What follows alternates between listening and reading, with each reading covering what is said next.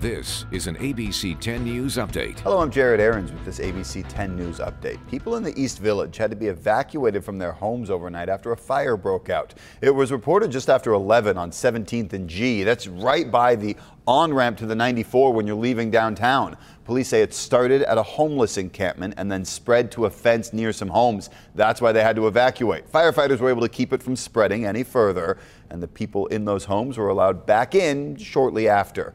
Nobody was hurt. One man is in custody after leading police on a high speed chase this morning. According to our 10 News breaking news tracker, CHP tried to pull a driver over for speeding on the 54 East in National City. That driver didn't stop though, and they say the chase reached speeds over 100 miles an hour. As the driver got off the freeway, authorities had to do a pit maneuver, ramming the car to finally put an end to the chase.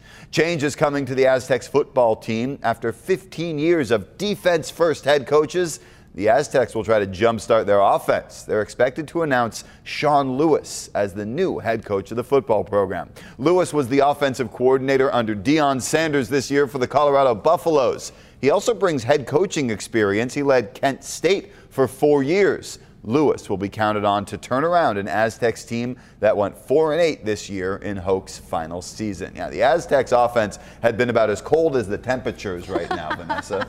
I like that transition. Thank yeah, you. definitely. Uh, if you're headed out the door, maybe beanies should be part of the outfit or uh, the puffer jackets that you've been waiting to use. We're waking up really brisk. There are tons of 30s and 40s scattered across the board, and temperatures won't warm too much this afternoon. In fact, we'll be about 10 to 12 degrees cooler. We have shower activity, but that won't happen until 2 p.m. or so. It'll be really light, and then it'll start to pick up overnight.